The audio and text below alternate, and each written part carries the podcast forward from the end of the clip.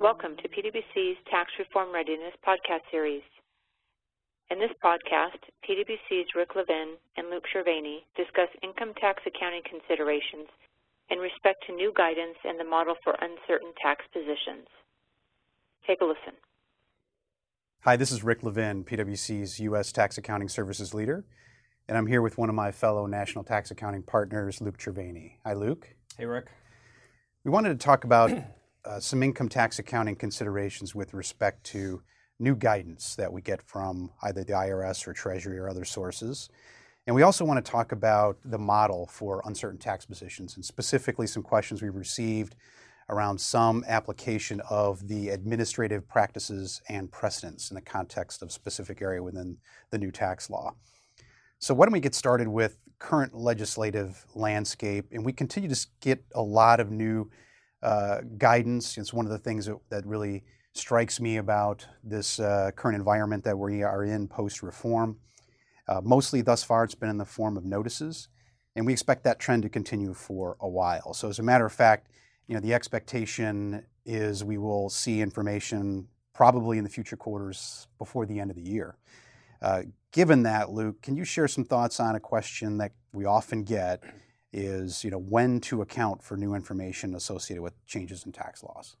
Absolutely. Um, let me start by saying uh, first that ASC 740 requires accounting that is based on enacted law as of the balance sheet date.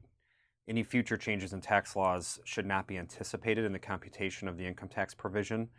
So, Rick, in the context of your previous comments, when new guidance is issued, it is accounted for in the period um, when, when such guidance is, is actually issued.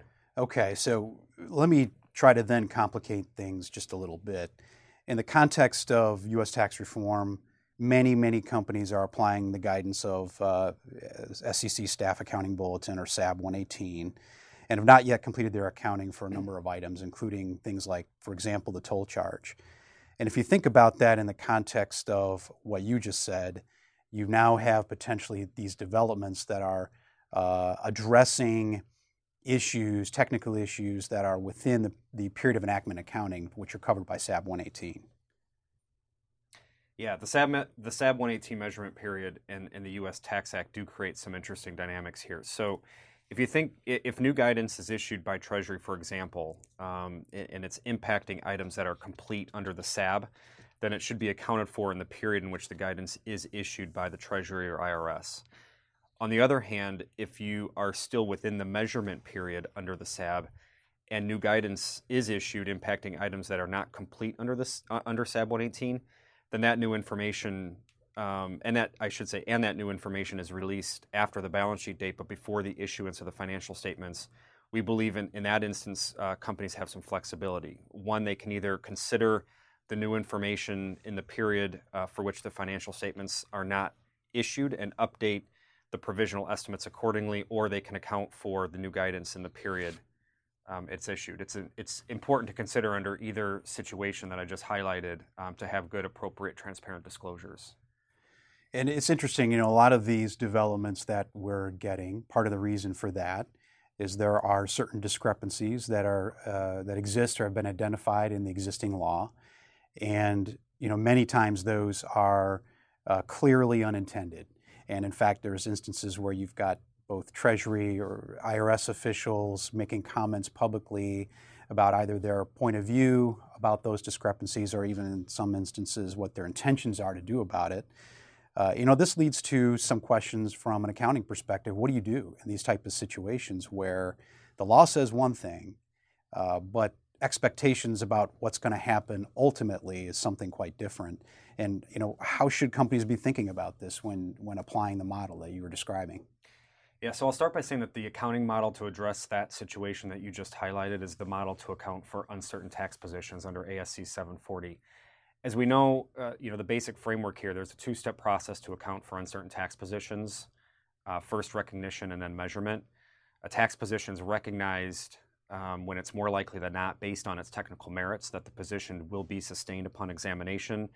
You don't consider detection risk. You have to evaluate without the consideration of or possibility of, of offset or aggregation with other tax positions. And you do consider past administrative practices and precedents of the taxing authority. If recognition is met, you move to step two, measurement, where you measure the amount of benefit to be recognized using a cumulative probability methodology approach. But stepping back, let's focus on what I mentioned about administrative practices and precedents now, um, based on the question you raised. Administrative practice and precedents is an area that we do not see very often. It, it, represents situations in which a tax position is considered a technical violation of the tax law, but it's widely known and it's well understood that the taxing authority will nonetheless accept the position. Rick, you mentioned unintended um, discrepancies in the new tax law. Very recently, there's been some debate around the applicability of administrative practice with respect to the sourcing of certain income for foreign tax credit limitation purposes. And let me explain. When foreign, sourcing, when foreign source earnings are included in a U.S. tax return, a foreign tax credit can be taken for the income taxes paid or accrued on those earnings in the foreign country. If a credit for such taxes is claimed, the foreign earnings included in U.S. taxable income must then be grossed up by the amount of foreign income taxes claimed, which we, we refer to commonly as the Section 78 gross up. Within the 2017 Tax Act, there was a new basket created for GILTI income for foreign tax credit limitation purposes, and it's currently written the Section 78 gross up attributable to GILTI would be included, however, in the general basket versus the GILTI basket. This split in the sourcing of income from a financial statement perspective could result in issues in being able to utilize foreign tax credits. We believe that in this instance, administrative practice should apply. Um, while administrative practices don't need to be sanctioned officially by the taxing authorities in formal regulation or letter ruling, it it needs to be, it should be very clear that a tax position is more likely than not to be sustained if it's examined despite its apparent conflict with the enacted tax law, as I just highlighted. Historically, the Section 78 gross up has always been included in the same basket as the income to which the taxes relates.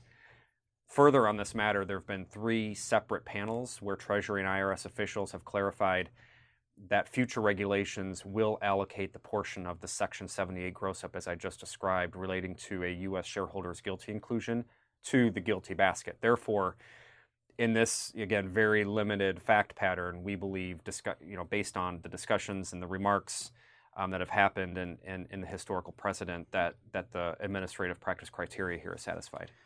And I think it's worth reiterating a point that you made earlier, um, especially in light of the fact that there are a number of issues that are very similar to the one you're describing here. Um, but the application of administrative practices and precedents is typically very limited, and we would normally not see that in practice very often.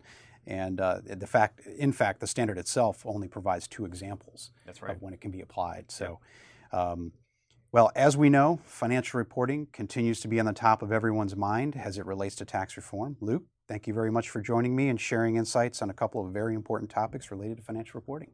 Thanks. Thank you for listening to this podcast.